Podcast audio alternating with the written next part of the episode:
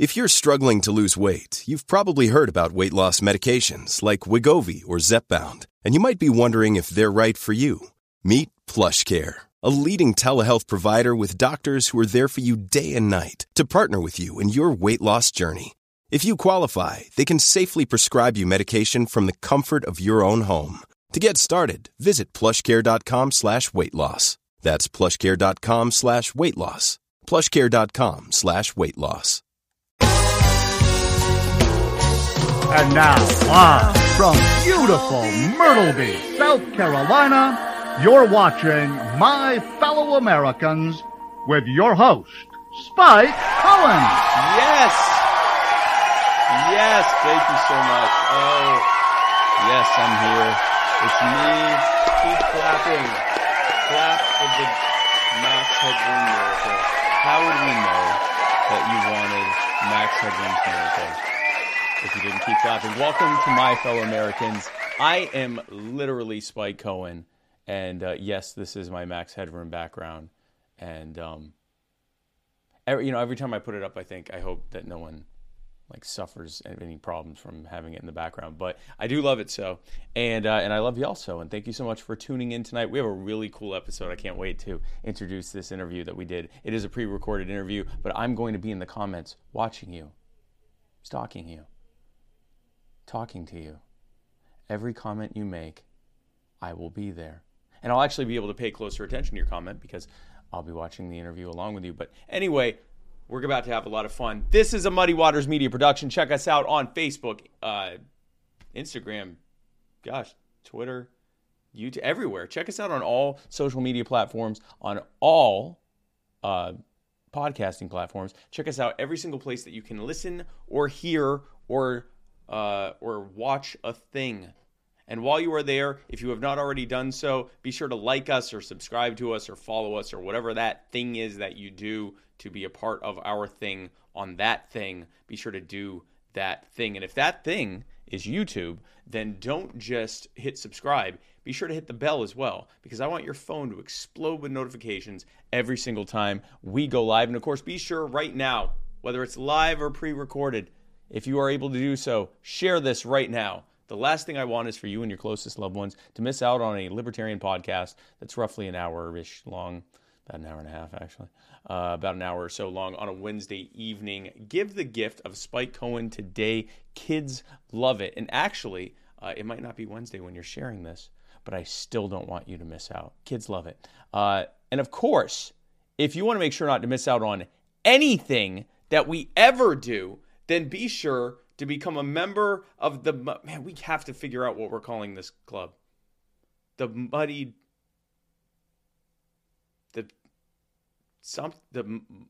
Come join the Muddy... I'm going to play it again because I got distracted. Join the Muddy Waters crew by becoming a member by going to anchor.fm/muddywaters/subscribe. You get access to exclusive members-only content. You also get access to an ad-free listening and viewing experience on Spotify and Anchor. And coming soon, you'll have access to ad-free video viewing as well. And you will also get access to the Muddy Zoom, which is our monthly get-together on Zoom that we do. We just had another really fun one earlier this month. And you also get a discount at the Muddy Waters store, which is at muddywatersoffreedom.com/store. So much you get. And I know what you're thinking, Spike, that price has to be, it's like $150 a month that's got to cost to be able to get access to all of that. Would you believe that it's less than $150 a month? Would you believe that it's less than $100 a month? Would you believe that it's less than, in fact, $50 a month? And yes, in fact, even less than $20 a month, and even less than $15 a month. For $9.99 a month, you get access to all of that stuff. Anchor.fm/muddywaters/subscribe. Subscribe today. We want you to become a member of our group. We have to come up with a name for it. Maybe if you become a member, you could come up with a name. Oh, also, we like you more if you join. There's that as well. This episode, of course, is brought to you by the Libertarian Party Waffle House Caucus, the fastest growing and second largest caucus in the Libertarian Party. Sick of the infighting? Sick of blend, do-nothing messaging from the Libertarian Party? Want to become a member of the takeover? Join the Waffle House Caucus, because, well, we're not going to do anything about any of that, actually. But we are going to have fun, and we do a lot of fun stuff in there. So join the Waffle House Caucus by going to the Facebook group Libertarian Party Waffle House Caucus. Or you can become an official voting member of the caucus, which means absolutely nothing, because, again, we don't really do anything other than have fun. But you can go to muddywatersoffreedom.com/store, and you can buy some Libertarian Party Waffle House Caucus merchandise. The Gravy King, Joe Soloski. Joe is running for governor of Pennsylvania. Joe Soloski is the key to Pennsylvania's success, and if you'd like to help Joe become the first Libertarian governor ever, and we're about to see what happens when we get Libertarians elected to positions of power and influence. I don't want to bury the lead, but it's good. It's good. You should still watch it, but it's good. If you want to help him become the next guy that can come on the show and talk about all the stuff he's doing as Libertarian governor, the first one ever, go to joesolosky.com. That's joesolosky.com. Mudwater, the most appropriately named sponsor that Muddy Waters Media has ever had. If you woke up today and said, Spike, I am so sick of bland messaging from the Libertarian Party. Well, folks, I can't help you with that. We already established that. But what I can do is tune you into some really good coffee alternative, huh? That's what you need. Maybe you're a little too wound up. If you go to muddywatersoffreedom.com/mud, you can get Mud Water Coffee Alternative, which is made out of these things: masala chai, cacao, mushrooms, turmeric, sea salt, cinnamon, and literally nothing else. Now I know what you're thinking.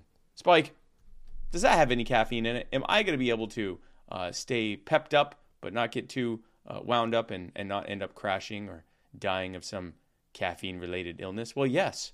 That is exactly what will happen. A cup of mud water has about 1/7 of the caffeine of a cup of regular coffee. Just enough caffeine to get you all happy and pepped up and ready for the day like this. I'm ready for the day. But not so much caffeine that you end up crashing and dealing with heart disease and depression and addiction problems like this. I have addiction problems and heart problems.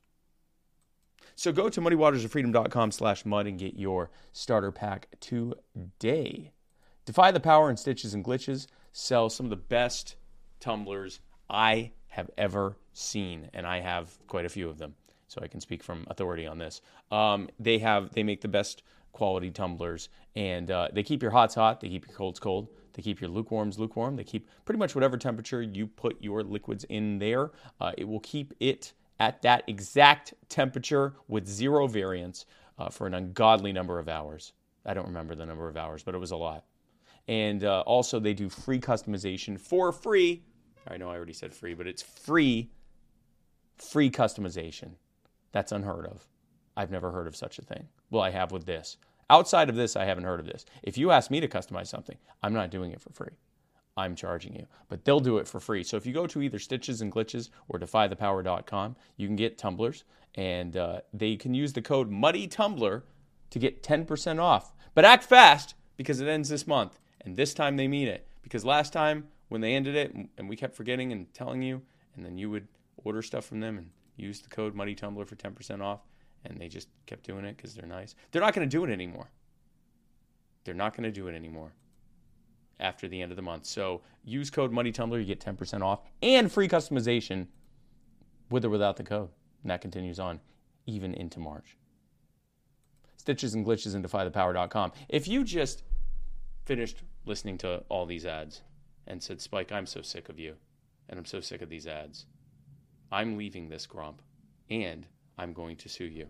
Well, good luck, pal, because if you're in Florida, I'm going to sue you back even harder with personal injury attorney Chris Reynolds, attorney at law. Yes, that's right, folks. If you live in the state of Florida and you've been personally injured, then you can contact personal injury attorney Chris Reynolds, attorney at law by going to ChrisReynoldsLaw.com, and Chris will get you so much money. You'll never have to work a day in your life again when Chris Reynolds is done with you, as long as you've actually been injured. If you haven't been injured, he's probably going to tell you to get out of his office. But if you have been injured, oh, the money. Just a pouring down to you.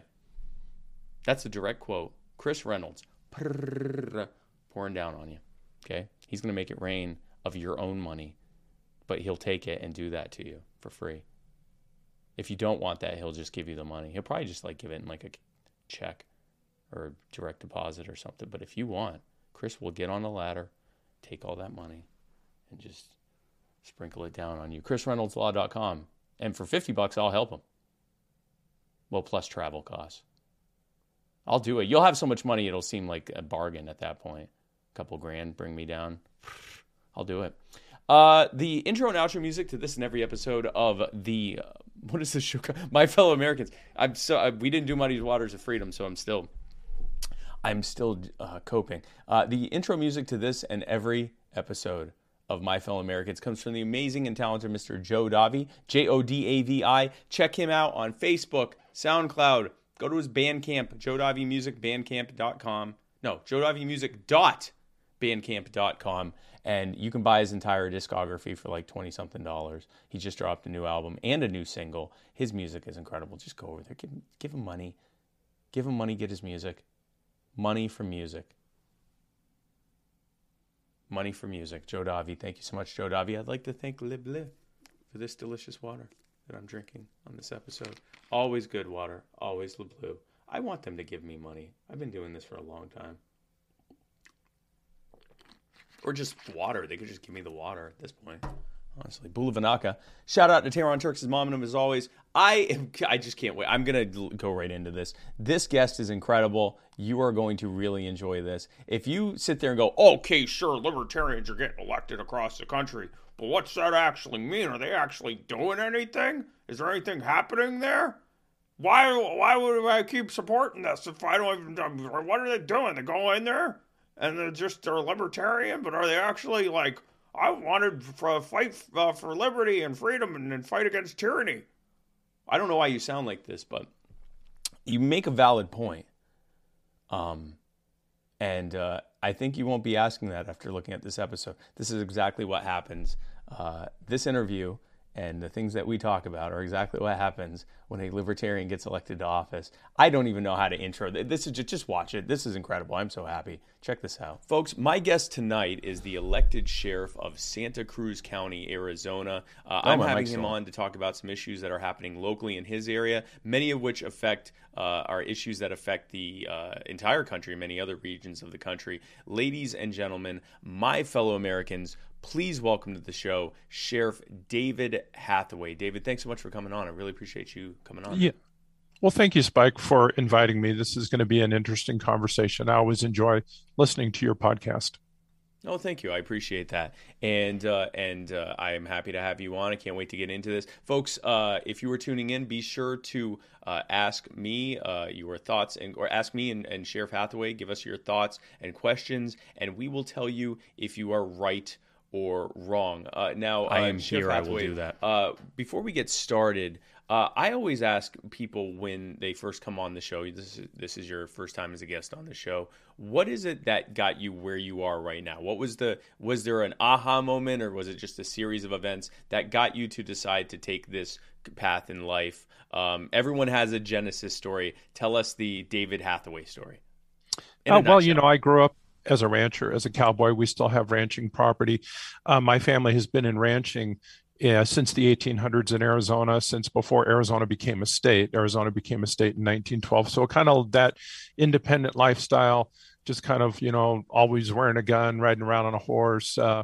It's instilled in me. And a lot of that was from my dad, very practical person, believed in, self-determination, and just once, in that ranching lifestyle, helped with that. What really cemented it for me is I was a management with DEA, the Drug Enforcement Administration, saw, Reagan's drug war in South America, saw the drug war throughout the United States, and just seeing the futility of that, you would think that people would have learned those lessons from alcohol prohibition, that they would seen that pattern repeating itself that results in, more laws, and it just continually expands.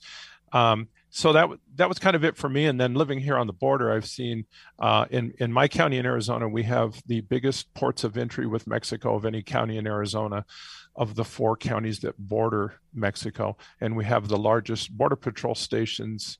The biggest one in the United States is in my county, and the third biggest one in the United States. So I've seen kind of a lot of the abuses, the police state that has developed along the border, the lack of any need for probable cause or constitutional protections against search and seizure, the Fourth Amendment being violated all the time. And kind of from seeing all that, talking about the aha moment, seeing all that, the failed drug war and the kind of the abuses that happen along the southern border. I wrote a book talking about that subject, and I was fortunate enough to have Scott Horton write the foreword for it, and Will Grigg, rest in peace, wrote a blurb for the back cover of that book as well, discussing this whole crazy situation where CBP claims to have a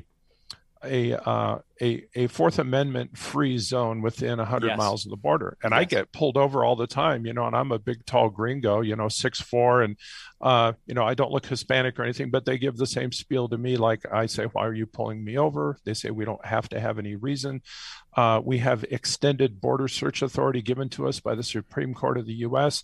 Anywhere within 100 miles of the international border, we can pull you over for any reason, and we can search your car for any reason and detain you for any reason. And what's funny, Spike, is that 2/3 of the population of the U.S. lives within 100 miles of the border. Yes. You look at Los Angeles, Miami, New York, 2/3, 200 million people of the 335 million people that live in the U.S. live within this constitution-free zone.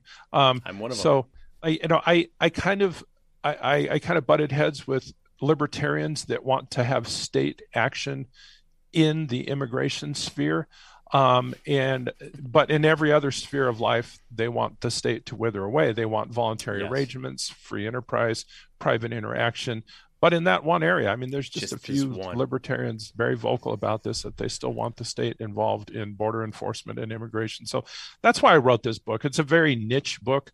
It's only kind of for libertarians that are confused about the infighting within the libertarian world of why do we still need the state involved in border enforcement and immigrations, but we want it to go away in every other area. So that's kind of it, of the sort of the aha moment and sort of my progress, my journey towards, just thinking we only need to have a voluntary society. The invisible hand of the market can solve everything.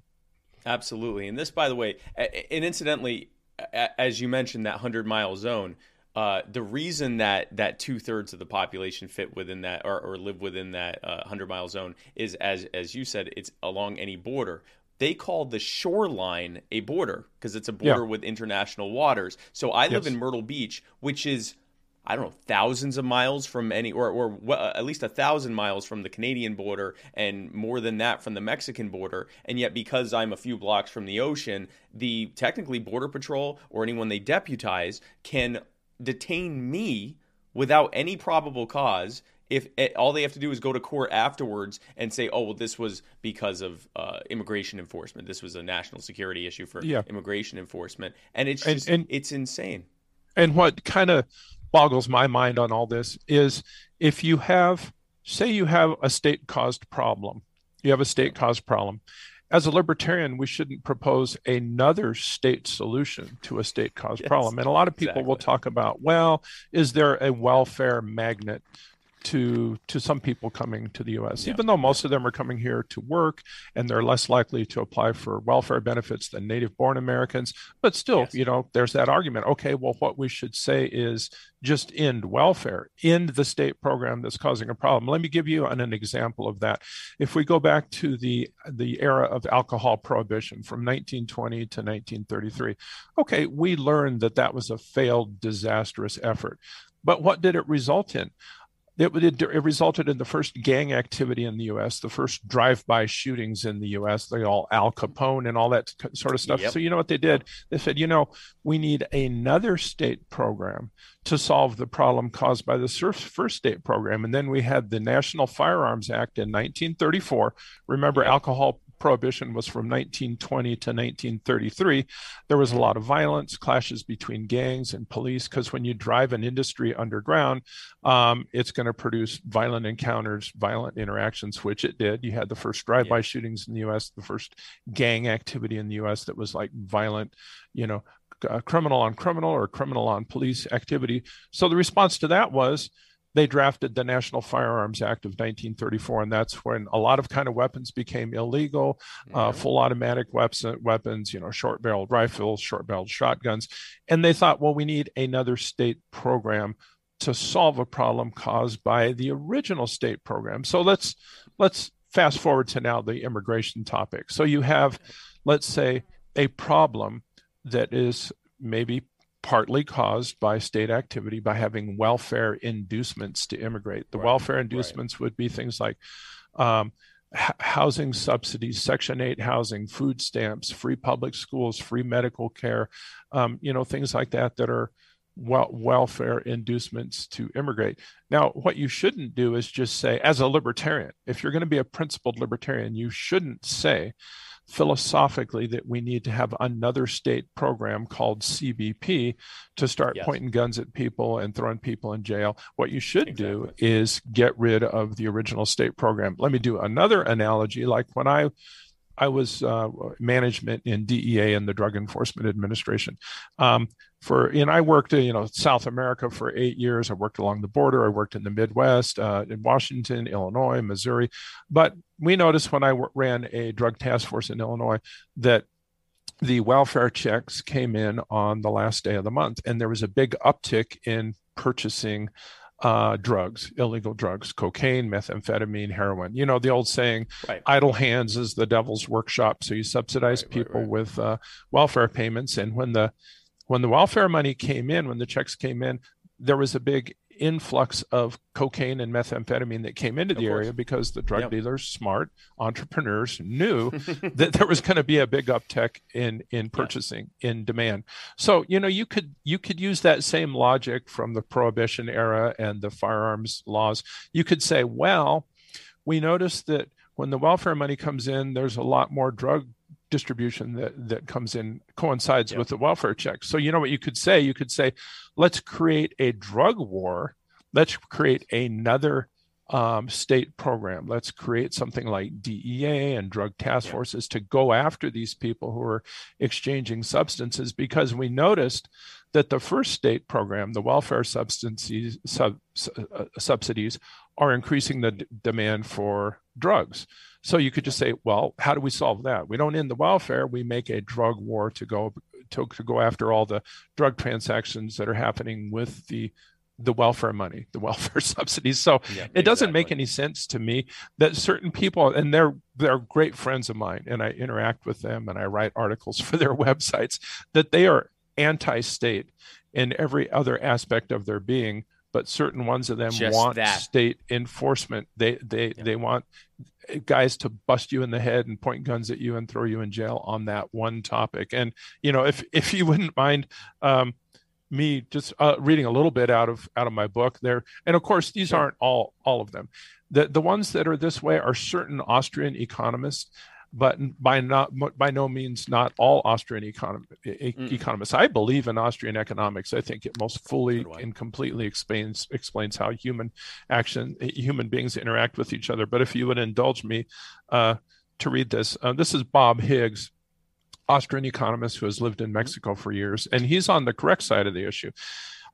He's talking about this analogy where people say you can invite or exclude anybody into your home, so you should be able to exclude anybody from a whole nation state. He says, with free entry by immigrants, I would be fully as justified and able to forbid their entry into my home as I am to forbid the entry of U.S. citizens. But I do not own your home.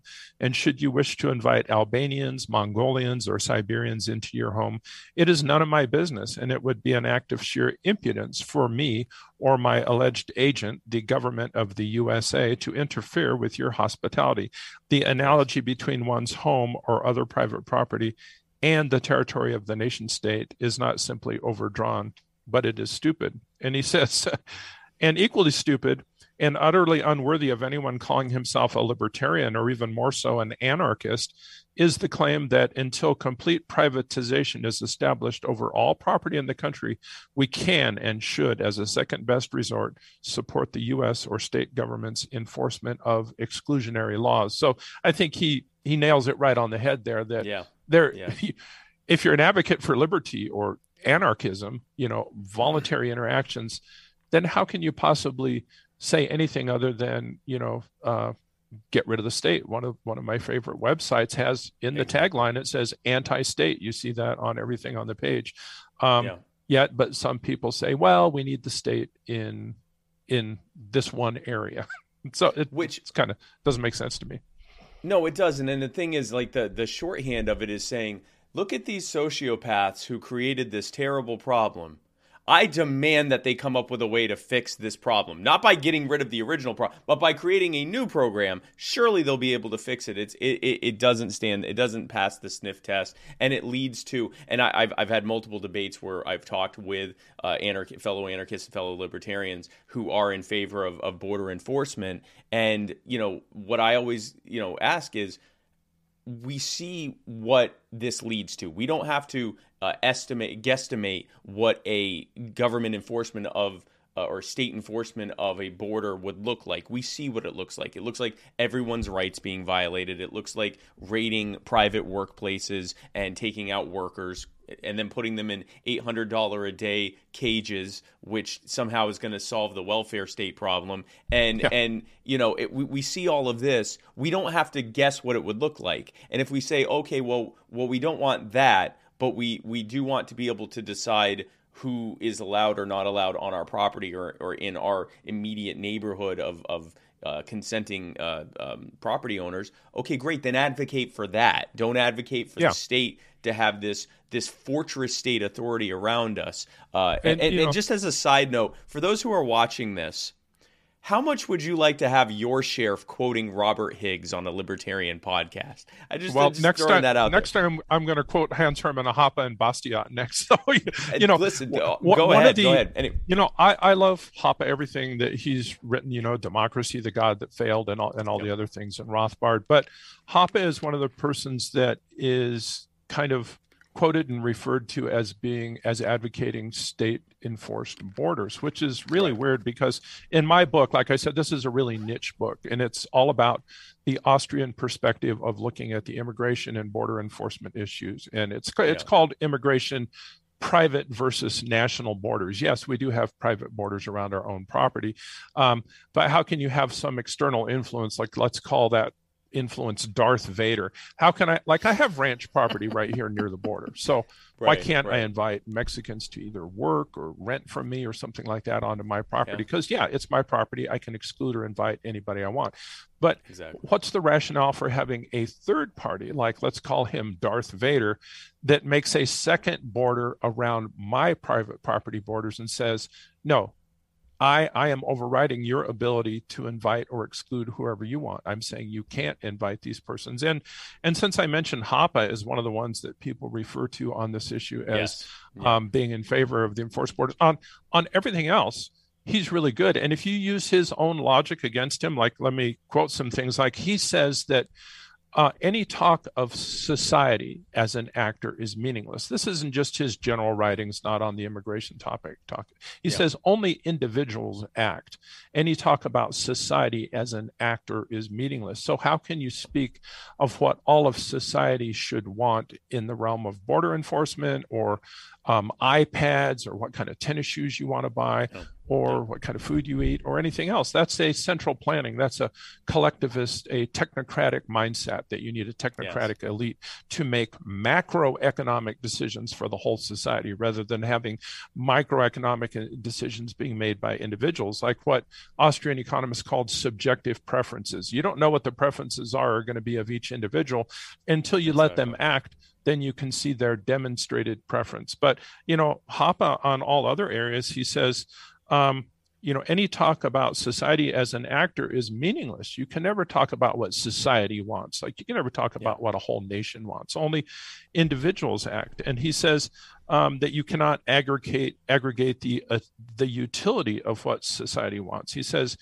any talk about adding up the sensations of different individuals is to engage in an entirely meaningless exercise. So how can you say that everybody in a country, say the United States, doesn't want Mexicans or Albanians or Nigerians to either come, live on your land and or rent a house from you, or marry your daughter, or you employ them, or whatever?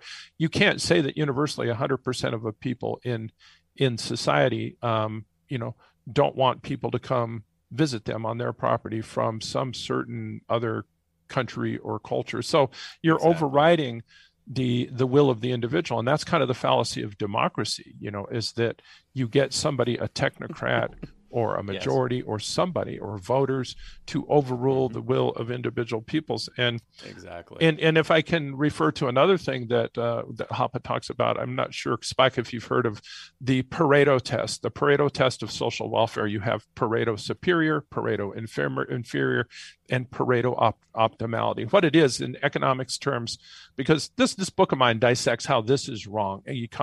Libertarian economists that use this argument, they're wrong. There's a transaction called a Pareto superior transaction. That means if two people voluntarily exchange something and at least one person benefits, that's called a Pareto superior transaction. Now, if one person is harmed and the other person is not harmed, that's called a Pareto inferior test. Now, the ideal is Pareto optimality. That means both people in the transaction, both sides of the transaction, benefit from the transaction. So if we apply that test that Hoppe applies in other things he's written, the Pareto test of social welfare, if you look at the state involvement along the border, prohibiting work transactions, cultural visits, family visits, restricting people from inviting people onto their property from some other country. Well, that is clearly violated the Pareto optimality test. That's a Pareto inferior transaction. At least one side of that intervention has been harmed when CBP says you can't visit your family member in the U.S. or you can't work for this person in the U.S. So I know I'm kind of getting into the weeds there. And that's why this book that I wrote is a niche book. It's only for people who really can't understand the feud between libertarians on this topic. Like, why don't we just get the state out of all aspects of our life? And this analyzes it from the perspective of Austrian economics. And so it's, somewhat of a, I guess you could say, a dry book, a very niche book. But I wanted to refute this. And as I was exploring this, what Murray Rothbard wrote on this, what Hans Hermann Hoppe wrote on this, as I did the personal exploration and read a lot of things and made a lot of notes, I thought, well, I'm going to turn it into a book because I was doing it to inform myself, but maybe other people would be interested in the arguments and the fallacies. Yeah, absolutely. And what is the name of that book?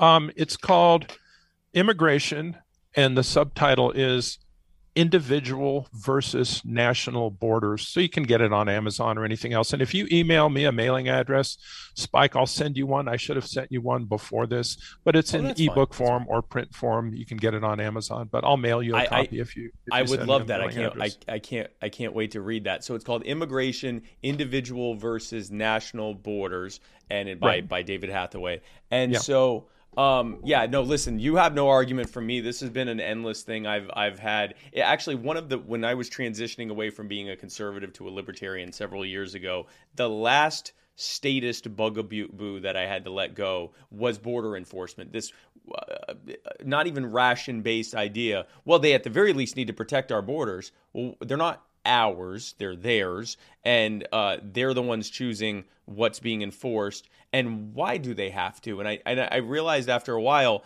any of the arguments I had for why, I no longer actually believed because I was now a libertarian. I didn't believe that we needed government to protect us. I didn't believe that we needed government to make decisions for employers. If you really are a voluntarist or an anarchist, you have to believe that the market can provide solutions for everything. Exactly. And I can tell you, Spike, about a big risk that people don't know about, a big risk of the build-the-wall mentality, build the wall. It's kind of funny that Republicans have flip-flopped on this. If you go back 25, 30 years ago, you can have Ronald Reagan making a speech in front of the Brandenburg Gate at the Berlin Wall, Iron Curtain, saying, Mr. Gorbachev, tear down this wall. You say that you are emerging from totalitarianism. You're emerging into freedom.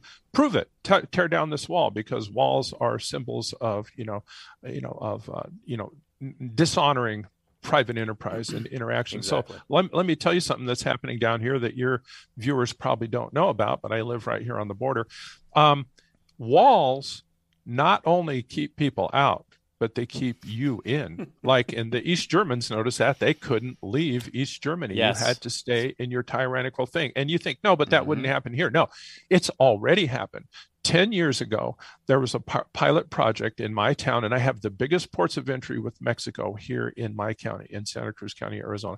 A pilot project where CBP officers began standing in the southbound lanes, in the outbound lanes, searching cars leaving the United States, going into Mexico, interviewing people, taking money, taking possessions as people left the U.S. So you saw that happening in East Germany, but people think, well, that wouldn't happen in the U.S. Here. Well, when you make walls and you restrict the access points to the other country, I mean, those access points are also a safety valve to get away from tyranny. And there's a lot of expatriates that move from the United States to Mexico, to Mazatlan, Guaymas, San Carlos, different places south of here where they can get a nice house, very affordable, live on the ocean. But they want to take their stuff with them, or some people keep a house in the U.S. and a house in Mexico. Mm-hmm. So they can have that escape if things get so bad here. But now when you're exporting your wealth, your gold coins, your money, they are, and that started as a pilot project 10 years ago. Now they have built permanent structures in the southbound lanes where officers are continually fully staffed, not just a pilot project, searching cars leaving the U.S. and seizing money under civil asset forfeiture, not charging you with a crime. Where did you get this money? Prove that this is legitimate money. Prove that this is not money from drug trafficking. And so they'll take it, and then it's up to the individual to file what's called a claim and cost bond to actually prove that the legitimate source, come up with tax records or pay stubs or something to show that the money is legitimate. They'll take the money and not charge you with a crime and just let you go on your way. And I'm just going to talk about something that I was just interviewed on the local media. You won't be able to see this article, but I'm going to hold it up here. It says, Gate crashing wreaks havoc on Mexico-bound traffic at Mariposa. So what is this? This is an event that I had to do a lot of interviews with, that the cars going into Mexico are being stopped and searched by U.S. officials before they go into Mexico and having money and assets taken away from them and just turned loose and not charged with a crime. A car crashed through the gate going into Mexico, where the U.S. officials had put up a gate barring traffic from going into Mexico so they could search cars one at a time. This individual crashes through the gate, breaks the gate off its hinges, and then all the CB people descend on this individual like, he's the worst criminal in the world for just wanting to enter a foreign country. But the U.S. doesn't want to let him leave the U.S. until he's searched. So when I was a kid and I grew up here, I was born in this same town on the border. That would be unheard of, and you could at the very least leave the country between the borders.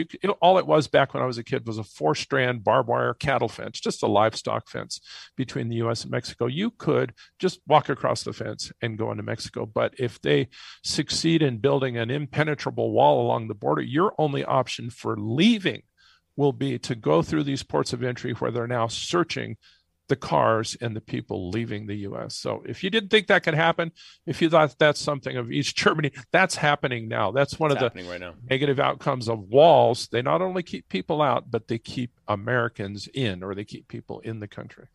Exactly. And it's a funny thing about walls is that they apply the laws of physics work both ways, and especially when there are people there with guns, making sure that you stop at the entry and exit points.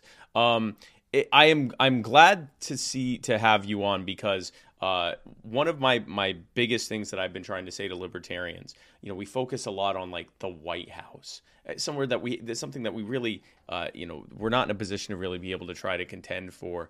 And we'll focus on like running for governor, running for Senate and things like that. By the way, I say this as someone who ran for vice president in 2020, but I did so understanding what that role was. It was to help bring people into the Libertarian Party. It was to help bring people into a libertarian message. It was to use that as a platform for talking about libertarianism. I recognized it for what it was, but having liberty-minded people, having voluntarists, having anarchists, having libertarians that are running for sheriff, you are now, correct me if I'm wrong, you're now the top elected law enforcement official in your county. Is that correct?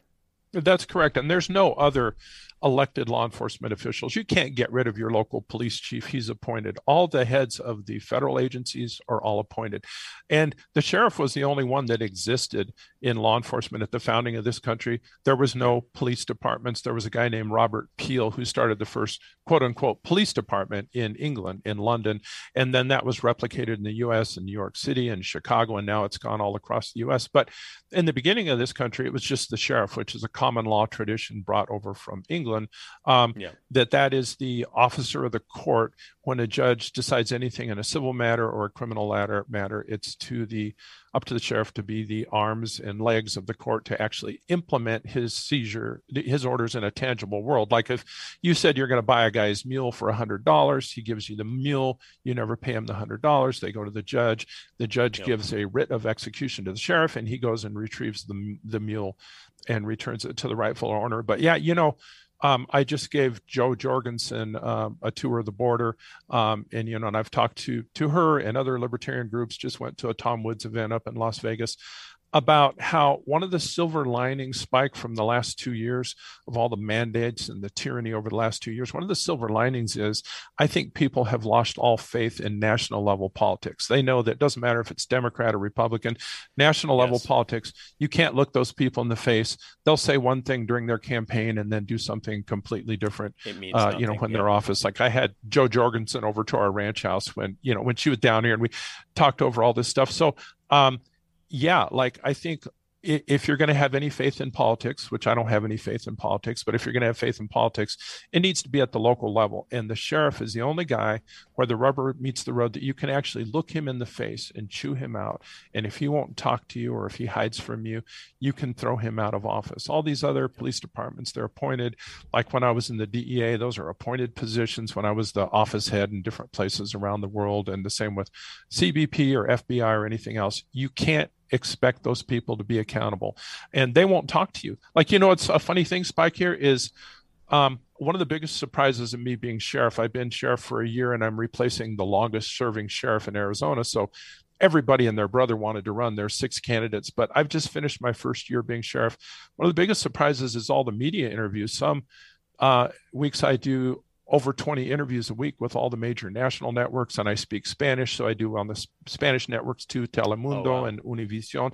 The biggest surprise is they don't want to talk anything about what I do in the county. They want me to talk about federal issues, the border, immigration, and all that kind of stuff. You know why? It's because the management in the federal agencies won't do media interviews, and that's by policy. They can't just go to CBP or ICE, Homeland Security, DEA, and do a media interview because they all have a policy to refer any media requests to the public information officer that's either in Washington or in a regional office in Phoenix. So it's actually given me the opportunity.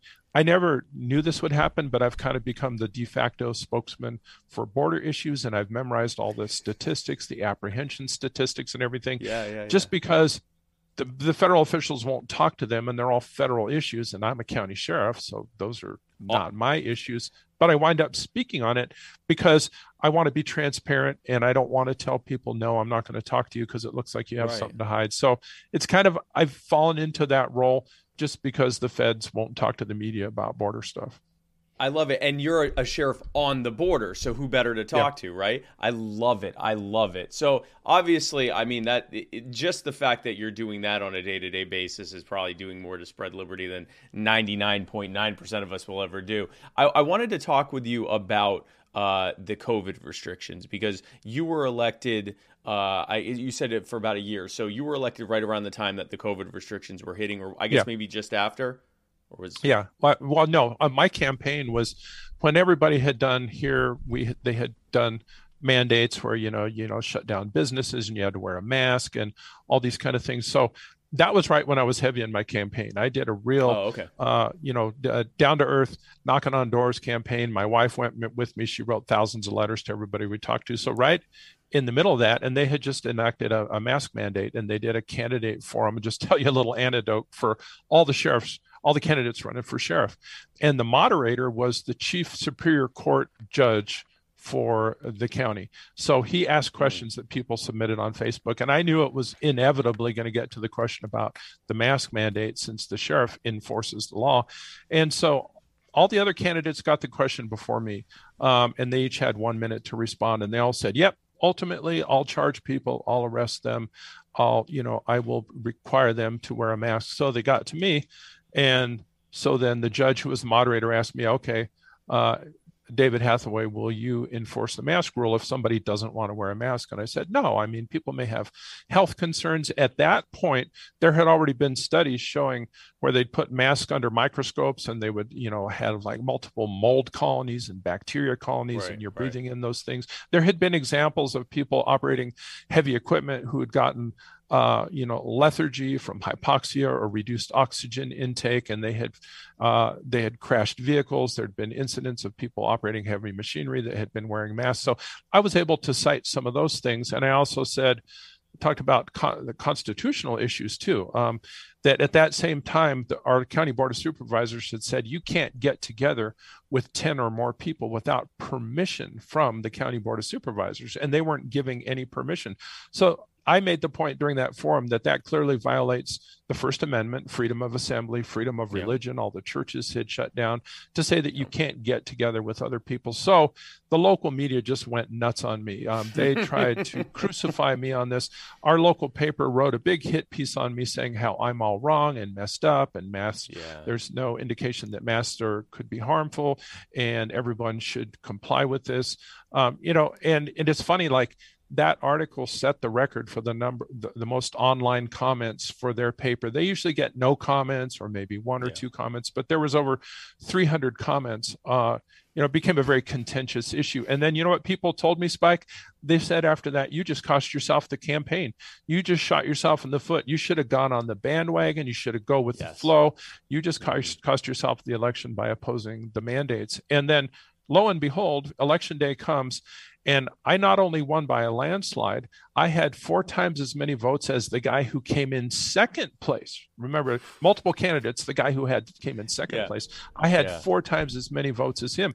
And when people told me you're going to lose the election for going against the mandates, I told them, well, if the voters are that dumb that they're going to vote against me for that, then I should lose, but I think people aren't going to get mad at me for standing up for their freedoms. And then fast forward a little bit, my first month in office was January, and I knew this whole idea of vaccine passports was just around the corner. So I studied up on the law on that. And sure enough, when I was in office 2 weeks in January, mid-January, I got a call from the county attorney saying, hey, Sheriff, do you want to make it mandatory for everybody in your agency that they have to take the shot as a condition of their employment? And fortunately, I had researched all the legal aspects of this, and I said, no, I'm going to abide by the legal principle of informed consent and the Americans with Disabilities Act and HIPAA, which is the Health Insurance Portability and Accountability Act. They both have provisions, medical privacy provisions, where you can't inquire about anybody's medical decisions and you can't compel them to do anything. And of course, the Nuremberg Code indicates those same things. So they said, okay, fine, then you'll save us the trouble of, they said, we will write this up for you. We will write up the legal documents to make it mandatory as a condition of employment with the sheriff's office if you want to do that. And I said no. And that's one of the things I'm proud of, that set a precedent here, because the way the vaccinations were rolled out in Arizona, they were rolled out in three phases. And one of the first phases was what they call, law enforcement, first responders, firefighters. So everybody was looking at me. And when I said no, the local fire departments and the police department saw my example and they went along with it. And then I got a call from one of our county board of supervisors upset with this trend that I was causing and saying, do you know that less than 50% of the officers in the local police department are not vaccinated? And he said, I demand to know how many people in your organization are vaccinated. And I told him, I have no idea, because I'm not allowed to ask that. I'm not allowed to ask people's private medical decisions. So yeah, I fought the battle on masks and on the vaccine mandates. And fortunately, I think, like I said, to toot my own horn a little bit, I think I set some good precedents that other people followed in this area. Exactly. And the thing is, they're mad at you about the low adoption rate for the vaccine, but that's the actual people who wanted to get vaccinated, because you didn't say you're required to do this, right. You're going to lose your job, bad things are going to happen to you. So when people are trumpeting high vaccination numbers and saying, this is proof that people want the vaccine mandate, no, that compared to areas where it's not mandated, that difference are the number of people who have been forced and threatened and coerced into getting vaccinated, which is why so many vaccinated people don't. So even those who voluntarily chose to get vaccinated, wanted to get vaccinated, were happy to get vaccinated, are against these mandates. So I think it's great. And frankly, when you're in just looking at this politically, when you're in a debate with six people and all of them say yes to something and you say no to something, or all of them say no to something and you say yes to something, typically what happened was you actually probably ensured that you were going to get elected, if for no other reason than the people that supported yes are being split out over six different candidates. You are the no. You solidified yourself, and you know this, as the I'm not going to make you do things you don't want to do candidate, which for whatever portion of the population, you now had that locked down. Yeah. And then, there's a saying, there's no such thing as bad publicity. And you're right. I never came down and said, I am against you wearing a mask.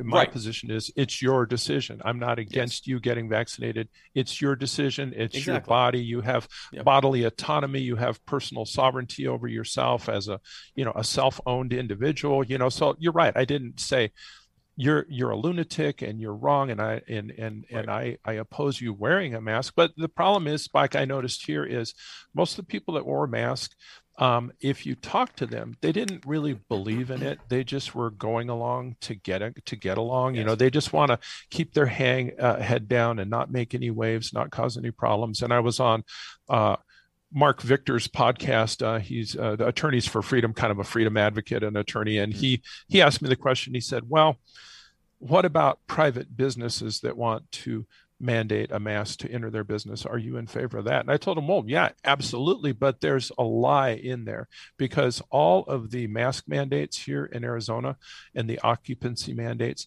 they all had included in it, if you're going to be open, you have to have a sign on your business that says mask required to enter. So you go around seeing all these private businesses with a mask required sign on the outside. What you don't know is, because most people didn't read the mask mandate order, like we had one at the city level and at the county level here. And I read both of them. And they even had a little template in there that you could print out, a little sign that you could print out. It says you can use this one or you can put up your own sign. But if you're going to be open during this period, you have to have a sign that says mask required to enter. So I explained to Mark Victor, if it's legitimate, if the owner really wants you to wear a mask, if that's his market, his preference, he may lose business, he may gain business in the free market.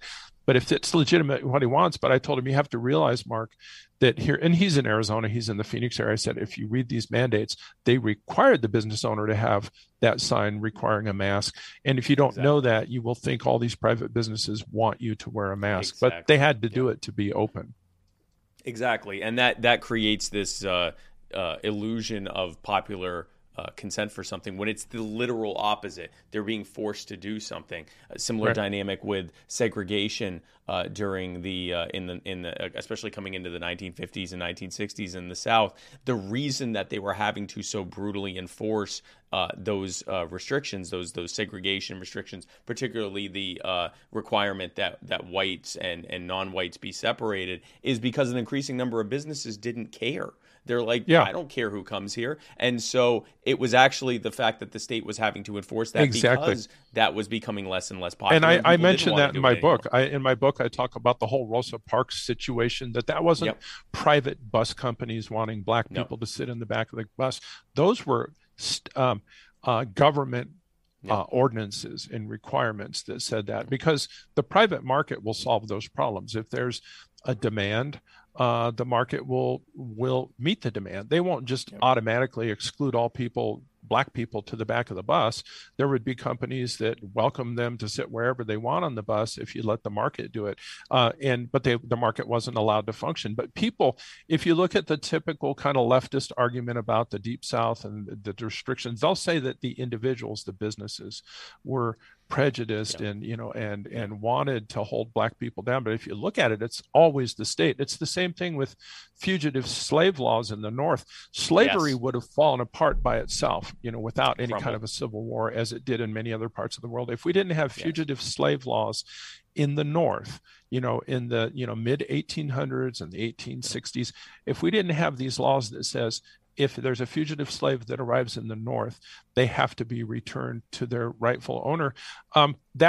That's a government-imposed mandate. Now, if you didn't have those government-imposed mandates, a slave could go to another non-slave area and could work there, and there would be no way to, repatriate that person to an owner in another state. So it was actually the government keeping slavery going, where it would have fallen apart on its own if there hadn't been those fugitive slave laws. Exactly. And it wouldn't have led to the government simply moving chattel slavery from the private sector to the Bureau of Prisons, but that's a whole other subject.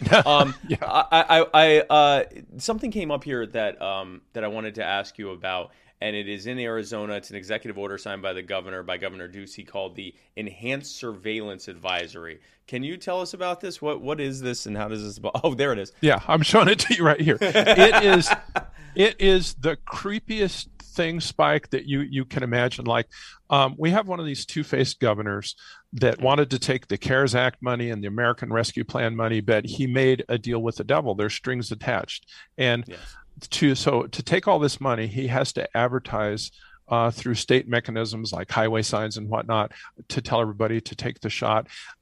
But there's a string attached. If you take that CARES Act money, then he is required to share back to the CDC and HHS all the vaccination data for anybody who gets the shot, and it's required every 24 hours. So the way he did it, he did this really creepy executive order called the Enhanced Surveillance Advisory, and. Yes. Usually when they have a creepy draconian thing, they'll name it some euphemistic name like the Patriot Act or the Rainbows and Puppy Dogs Act, something that sounds harmless. But he actually named it for, exactly what it is. And in here, he says that you can't even opt out of this. And this is a Republican governor that wanted to take all the money and tell everybody that they should get the shots and they should wear a mask. But at the same time, he wanted to stay out of the other side of his mouth, depending on who he's talking to, that he's against mandates. But here's what it says in here. This is from Ducey's thing, that the CDC and HHS will receive COVID-19 immunization and vaccine administration information through the Immunization Gateway Project every 24 hours. The following information must be provided of all vaccinated individuals: the individual's name, date of birth, gender, residential address, phone number, and vaccine priority group. So he's requiring that it be shared with the CDC and Homeland Security, HHS, Health and Human Services, every 24 hours. And then a really funny part is on the last part here, he says that you can't opt out. There's a medical privacy law in Arizona, which I also have printed out here, because he mentions that medical privacy law. He says Let me read you where he says you can't opt out.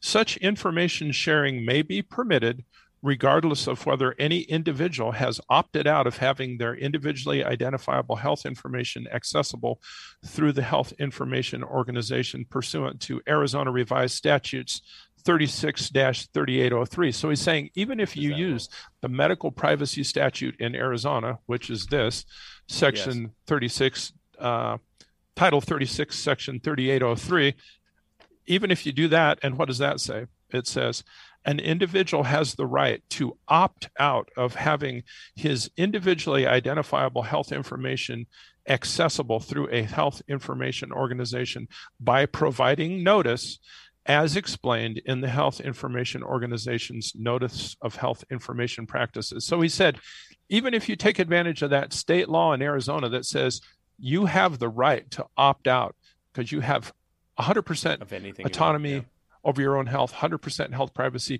Under that Arizona law 36-3803, Ducey says right here that, you know, you cannot opt out even under that provision. Why?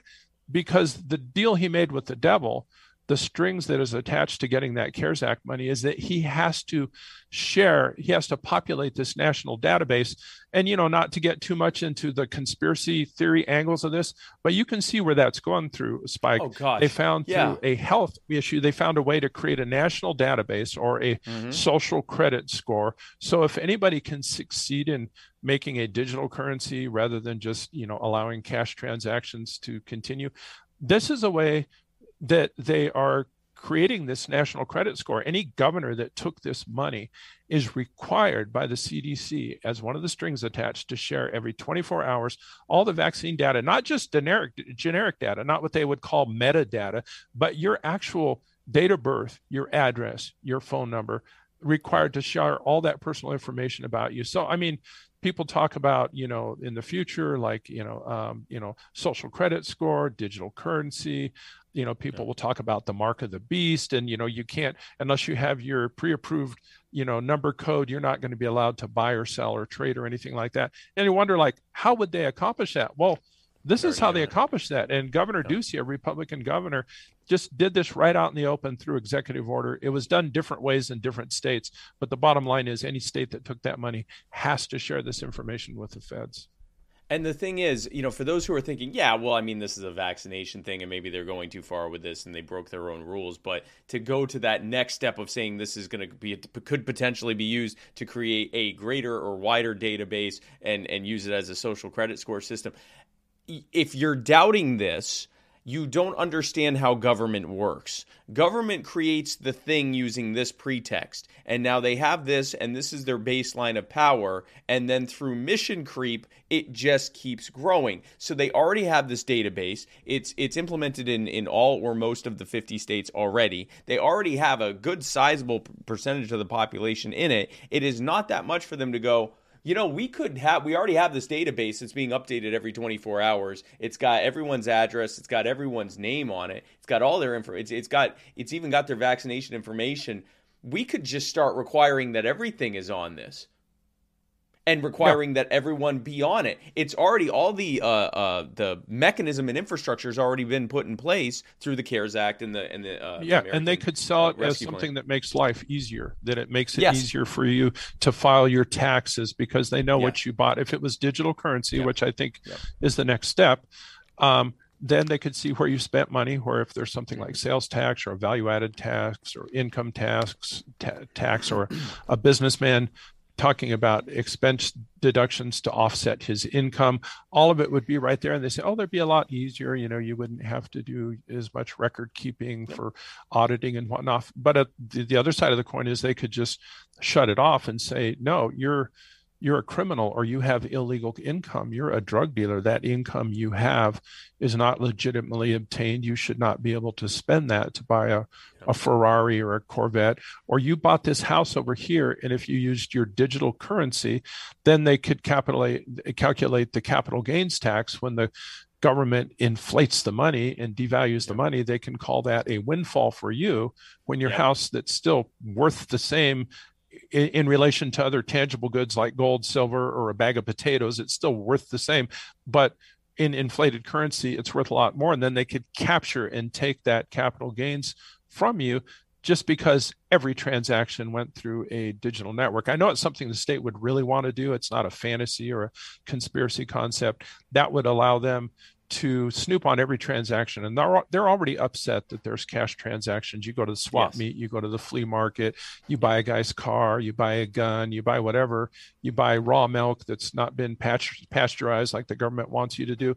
And you can still get away with it now. But if they could clamp down on that, and I think hopefully Americans are smart enough to push back at that point. But frankly, Spike, I've been kind of disappointed in our fellow Americans because I live in a big Western state, and these Western states have the reputation of being pioneers and frontiersmen and the land of the free and the home of the brave. And I looked around me and everybody just cowered and went along with this. They shut down their businesses. They shut down their churches. They started wearing the mask. And there was, in most cases, there wasn't a guy pointing a gun at you making you do it. It was all self-imposed. And I was disappointed, like what happened to this rugged individualism, and especially out here in the West, these big Western states where they have this reputation for, freedom and the cowboy mentality, the frontier mentality, all the John Wayne movies that were made out here in this county that I live in. And I was disappointed that just people caved in with, not even a whimper. And, it's kind of funny, speaking of churches, a lot of the churches in this area did a lot of big talk and bluster before 2020 came along that said, they're never going to shut us down. They're never going to stop us from following God in some foreign oppressive countries. They're not allowed to meet and get together. That will never happen to us. They'll have to drag us out of here. And yet they all shut down. They all just willingly shut down and think, well, we don't want to violate social distance. And so, the First Amendment just went out of the window. But these churches around here that would talk about how brave they are and that, they're the last stand against tyranny. No, when the tyranny came, they just all caved in and shut down. Yeah. And that's the problem. And it is a cult. And I talk a lot about this. To pretend that we're going to get libertarians elected to office by tricking everyone in a debate and we say the thing and then we get elected and we trickle down liberty on every, they will immediately demand that we do that the people that we replaced did, because that's what they know, because we don't have a culture of liberty in this country, certainly not anymore. Maybe in pockets, maybe in certain subcultures and in different communities and things like that, and certainly in the value-based community that is the liberty movement, but by and large we don't have that. Go ahead. No, that's exactly what I told Angela McCardle last week. She's running for kind of under the Mises Caucus, the chair of the LNC Libertarian National Committee, and I told her, look, politics is not the answer. There's the political method and there's the economic method. The political method is fraud, coercion, and theft. The economic method is voluntary transactions. That's what we want. But I told her, since kind of people have lost faith in national politics, maybe if you get this position as the LNC chair, you should encourage candidates to file for every position, if it's dog catcher, city council, everything, not so that they can win and use a billy club over the head of their neighbor, but so that they can have the media platform to talk about liberty. Because I know here in my area, if you just file the papers to be a candidate, even if you don't spend any money on your campaign, all the media outlets will give you free press. The local paper will give you a full page to talk about your issues and what's important to you. The TV stations will feature you. So you're doing it not to win the position. Like, let's say you did win the position. Well, fine. You can abide by the principles of liberty. You can go against all the coercive government stuff. Exactly. But the purpose is not really to get the political victory. But if you file candidates for all these positions, you can at least get that soapbox, that bully pulpit, the media platform where you can start talking about voluntary exchanges and the advantages of voluntarism rather than coercive transactions. Oh, actually, absolutely, 100%. And if they are elected, like you were, then they can actually put their ideas into practice on the political sphere of saying, no, I'm not going to do anything about that. I'm going to leave you and trust you to fix that. And I'm not going to put you in a cage over it. So I wanted to end by talking about the concept of nullification. And in my mind, there are kind of two main forms of nullification. Obviously, there's jury nullification, which is a juror being able to decide, I don't know or care if the person in front of me is guilty of the crime that they're being accused of committing. I might even think that they did it, but I don't think that should be a crime. I don't think it's just that it's a crime. So I'm simply going to vote not guilty. But there's also nullification that can happen at different levels of government. Probably one of the most explosive and successful examples has been the increasing decriminalization, legalization of both recreational and medical cannabis, despite the fact that at the federal level, it is still every bit as illegal as it was in the 1960s, 70s when the war on drugs started. It's still the same level of Schedule I. It's still at the highest level of illegality, and yet the majority of Americans live in either a city, county, or state where it is at least partially legal to consume marijuana in some way. Now, we're seeing now immigration sanctuary states. We're seeing Second Amendment sanctuary states. We're seeing this growth. It's often as a result of partisan anger at the president who's in charge at the federal level. Whatever it takes, we're seeing that there is this kind of popular movement. In many cases, we're seeing Defend the Guard legislation is becoming more and more popular. I wanted to get your thoughts on that, on the activism. I agree with you that the market is going to get us out of this. I think largely blockchain is going to get us out of this, or I shouldn't say get us out of this, but a lot of our solutions are going to be found in the market, and it's going to be a no-brainer that that's a better solution than anything that's going to come from the political sphere. But from a defensive or harm reduction standpoint in the political sphere, what are your thoughts on using nullification as a means of kind of hedging in at the federal and state level the tyrannical laws that they're trying to impose? Yeah, there's a great question, Spike. There's a mistaken concept out there that the courts, the judiciary, are the final arbiters of everything, that whatever they say, whatever the Supreme Court says, that's the last word on the subject. But it was never intended to be that way, with the balance of powers of the executive branch, the judicial branch, and the legislative branch. Each one of them has the ability to nullify an unconstitutional edict or proclamation of the other one. Like, for example, say that there's some illegal proclamation about guns, about gun control, that violates the Second Amendment. Even if it comes from the Supreme Court, even if it comes from Congress, the executive branch can still say, no, that's unconstitutional. I'm not going to enforce that, like I did with the mask mandates and the occupancy restrictions violated the First Amendment freedom of assembly. But people don't know that. Ever since Marbury versus Madison, it's kind of grown to the point where everyone thinks, no, judiciary has a final word on this. They're the arbiters of constitutionality. But no, the legislature can override what the judiciary does. If the judiciary says you can't do this, or you must do that, or you have to bus children from this district to that district, whatever they say, the legislature can override that and say, no, we can rein you in just like you think you can rein us in. And then ultimately the executive branch doesn't have to enforce something from the legislative branch or the judicial branch. But yeah, you're exactly right. And I have done that, and I have stood up to things that have come in from other levels of government. This isn't exactly along the lines of what you're saying, but for example, here in this state, the National Guard, the Governor Ducey has tried to, he is term limited, so he's leaving the governor position. He's had 2 terms there, and he plans to run for president. So what's his strategy? He wants to be exactly like Donald Trump, talk everything like Donald Trump: the border, the wall, the border, the border. So even if it's not merited, even if there's not, like, my crime rates down here in my county are lower here on the border than the crime rates in Tucson and in Phoenix, and lower than the average for the whole state of Arizona. Very family-oriented people, just soft-spoken, hardworking people here.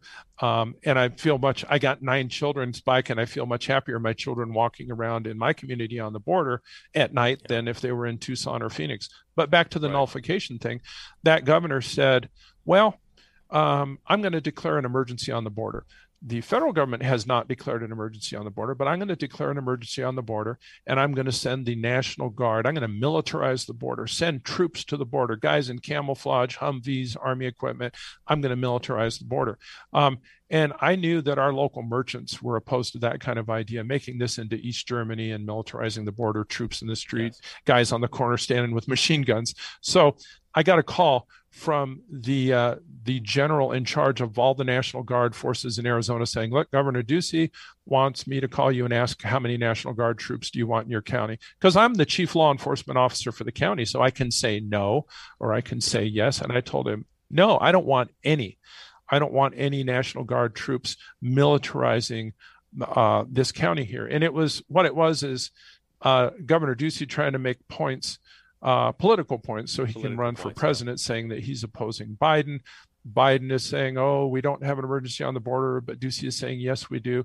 So I was able to, maybe the word nullification isn't proper in this context, but I was able to say no and stand up for something that I knew that would do harm for our community. It would dissuade tourism. It would hurt the local merchants, hurt business.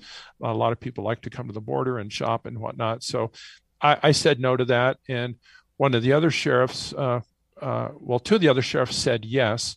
And then another one of the border sheriffs, there's four border sheriffs, four border counties, said no also. And this is, Governor Ducey was going to charge the Arizona taxpayers for this deployment of the National Guard. In most cases of an emergency, a hurricane, an earthquake, right, if the governor activates the National Guard, he can get reimbursed by the federal government because the federal government will declare a parallel emergency to fit the state declared emergency. But Governor Ducey said, no, we're going to just, the taxpayers of Arizona are going to pay for this many tens of millions of dollars to militarize the border, not knowing what he's talking about, that we have very calm, low crime communities in my county along the border. So like I said, maybe that's not a perfect example of nullification, but it was my ability to stand up to something that another branch of government, another aspect of government was trying to impose on me, just like I did with the mask. It is actually a very good example of nullification in that, well, first of all, you were choosing to nullify, you know, what he was trying to implement in your county, but also it was the act of electing you as sheriff that was an act of nullification against. If I'm in your county and I vote for you as sheriff, which I 100% would, I know voting for you doesn't just mean, after hearing what you have to say, doesn't just mean I don't have to worry about mask mandates or vaccine mandates. I know that across the board, when something is tyrannical, when it is violating the rights of the people, that you're going to say, no, we're not going to do that. And that is my act of nullification by voting for you, nullifying or making it at the very least more difficult, because part of nullification is that when you have a Second Amendment sanctuary, cannabis sanctuary, decriminalization of drugs, it usually also comes with an order that the police in that area can't cooperate with federal authorities and sometimes with state authorities to enforce those laws at the state or federal level, making it functionally impossible for especially the feds to try to enforce that. You know, it's still against federal law to violate certain certain gun control laws at the federal level in Missouri, for example. But the ATF announced, we can't really do anything. We might be able to do a raid here or there, but we can't really effectively enforce federal gun laws in Missouri anymore because they tied the hands of the police there and said, you can't enforce it. So that's another example of that. It's the same in Arizona. Like the NRA ranks all 50 states on what have the best gun laws. Invariably, Arizona is number one because we don't have any permit requirement for open carry or concealed carry. You can own any kind of a weapon. There's no state law against, say, like owning a machine gun or anything. There would still be the federal law where you have to pay the $200 transfer tax, but there's no ammunition restrictions. You can own any kind of ammunition and, sawed-off shotguns. None of that's illegal at the state level. So we have just a little pitch for Arizona for any of your viewers who are thinking about Arizona. Like, we have absolutely the best gun laws in the U.S. here, what you could call constitutional carry. And you're exactly right. If ATF tries to come in and do something and get a local sheriff or a police chief to contribute officers to a task force to do something, if it's against state law, they're very likely to not get the assistance. And I don't know if you know this, but most federal agencies do almost everything they do through state and local officers in a task force. Like when I was in DEA, that was it. Like 90% of our personnel were state and local officers that are part of a federally run task force where the federal agents are just kind of administrators of the task force. Yep, exactly. That the numbers are in the actual state and local enforcers that are being, for lack of a better word, deputized to do that work, or they're part of a task force to be able to do that. And if it becomes either illegal or just too unpopular for them to help with that enforcement, then federal law in that federal law or those federal restrictions effectively become nullified in that area in any real enforceable way. And you know, that's, I think, as libertarians, you know, you said it, we're going to have to at least start locally in working on nullification. I would love to see a libertarian sheriff project where we focus on finding sheriffs who have people who are similar, like-minded thoughts as you, who run for sheriff in their communities, get elected, and demonstrate what it looks like when you don't have a police state telling you how to live your life. Yeah, I wish there was a group like that. Fighting against the people in power outside of it.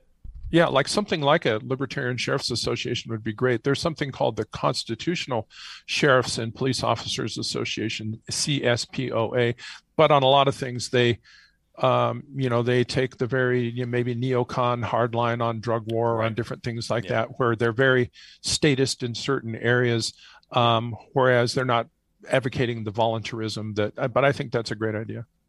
Yeah, no, I think it should be a project that we do, it wouldn't take more than a few. We could have 5 or 10 sheriffs across the country demonstrating on a regular basis, this is what not having tyranny over your head looks like. And invariably, those are also going to become safer communities. Those are going to become more prosperous and happy communities. They're going to be where people flock to get away from the tyranny in the county next door. A lot easier to move from county to county than from state to state, right? So a lot of people within the state voting with their wallets and their feet to come there. I think it's a great thing. So I really appreciate your time, and I thank you for coming on. Before I let you go, I want to give you a chance to give any last thoughts that you have, anything that we didn't get a chance to discuss, anything you want to promote that's coming up, anything you want to say for as long as you want to say. Sheriff David Hathaway, the floor is yours.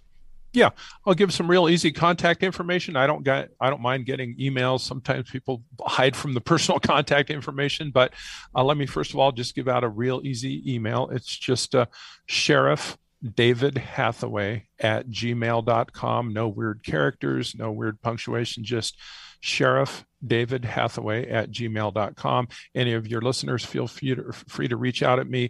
Things I have coming up, I'm going to be participating one of the presenters in the Tom Woods School of Life. Any of you guys that are part of that, like talking about Arizona, the advantages, disadvantages of living in Arizona, some of the things we discussed, you know, the climatic regions, the possibilities for living off the grid, the political climate, the gun laws, you know, the homeschooling, like we've homeschooled all 9 of our children, things like that. You know, he's kicked off this program where he's getting different presenters to come in and speak to his group on different topics to try to get a little away from just the libertarian theory and get more into the practical aspects of how we can create like a parallel society. So I'm going to be participating in that. And that's about it. I have written a lot of articles for LouRockwell.com. I've written articles for the Libertarian Institute, so you can go search for my name on those websites and find a lot of the things I've written. But it's been great being on your show, Spike. Thank you so much. Absolutely. And thank you for coming on. I'd love to have you on again in the future to talk more about all sorts of different issues. So hopefully we can do that in the future. But I really do appreciate you coming on. David, thanks so much, man. I really appreciate it. Thank you, Spike. It's been great. Wasn't that amazing? Like imagine that. Imagine having sheriffs like that across the country. Like dozens of them, or even well over 100 of them, where there are these pockets of liberty where when at the state level, at the federal level, or even at the city level, we didn't really get into that with this, but there were certain things that the county and the local cities were needing help enforcing. And he says, no, we're not doing that. That violates their rights. Knowing that the only way that sheriff's department is going to be used is to protect the people's lives, rights, and property. If you had enough of that, it doesn't really matter what they pass because they can't do anything about it. They can't stop those elected sheriffs, those elected officers, highest law enforcement officers in their counties from just saying, no, you can't do that here. You can do that in that county over there if they're okay with it, if the sheriff over there is okay with that. That's fine. Not here though. And as I said before, or as I said during the interview, as people flock to the places where there's more freedom and as a result, more prosperity, more liberty, and all of that, there's more safety and better education, all of that. That's going to show how that works. And I think we're going to be talking a lot more about that in the future. We need to have libertarian sheriffs. I think that's some seriously low-hanging fruit. There are plenty of counties where we could get someone in who runs on whatever the newest, the latest thing is of that time. I'm not going to enforce this, whatever that thing is that people are mad about. Get elected on that and demonstrate what a libertarian sheriff would look like. So anyway, I hope you enjoyed it. And I hope that you enjoyed this episode, and I enjoyed you, and I enjoyed all of your comments, and I really appreciate you guys tuning in. Be sure to tune in tomorrow at 8 p.m. for The Writer's Block. Matt Wright is going to have Christine Kusler-Womack on his show. She is she's with the York County, Pennsylvania Libertarian Party, and she's going to talk about everything that's going on there. She is also running for chair of the Libertarian Party of Pennsylvania, and they're going to be talking about all sorts of stuff happening in Pennsylvania. Their convention, which I will be at, will be next weekend. But this weekend, if you are anywhere near Melbourne, Florida, come on out. Go to the Libertarian Party of Florida's website. I always forget to do this. What is the Libertarian? I think it's LPAlabama.org. Nope. Hold on. If you go to the Libertarian Party of Florida's website at LPF.org, LPF, Libertarian Party Florida.org, you can sign up to become to join the Libertarian Party of Florida convention. I will be there Friday night, and I will be I'll actually be there Friday in the afternoon and Friday night. I am doing a panel with Justin Amash talking about libertarian messaging, and then I will be hosting the dinner on Friday night. Then on Saturday, if you are anywhere near Dothan, Alabama, then come on out and go to the Libertarian Party of Alabama website, Libertarian Party Alabama, by going to LPAlabama.org. They do the rope-a-dope on me. I thought it was... Anyway, LPAlabama.org, and you can sign up for their convention, and I will be there at that on Saturday. And we're having a concert featuring Afro Man, Afro Man, the rapper, and a bunch of other entertainers, including me, the greatest rapper alive, Spike Cohen. I'm not a rapper, but I will be there, and we'll be hanging out Saturday night. So come on out and see me there. And then Sunday night, I'm going home. So you can't, I'm not having anyone over, I'm sorry. But join us next Tuesday for another exciting episode of The Muddy Waters of Freedom, where Matt Wright and I parse through the week's events like the chipper little monkeys we are. And then join me right back here on Wednesday, same Spike place, same Spike time, for another fantastic episode of My Fellow Americans. Folks, thanks again for tuning in. I'm so happy to have you here. Can't wait to talk to you all again. Hope to see you soon, maybe in Melbourne, Florida, or Dothan, Alabama. Thank you again, guys. I love y'all. I'm Spike Cohen. I did that wrong. I'm Spike Cohen, and you are the power. God bless, guys.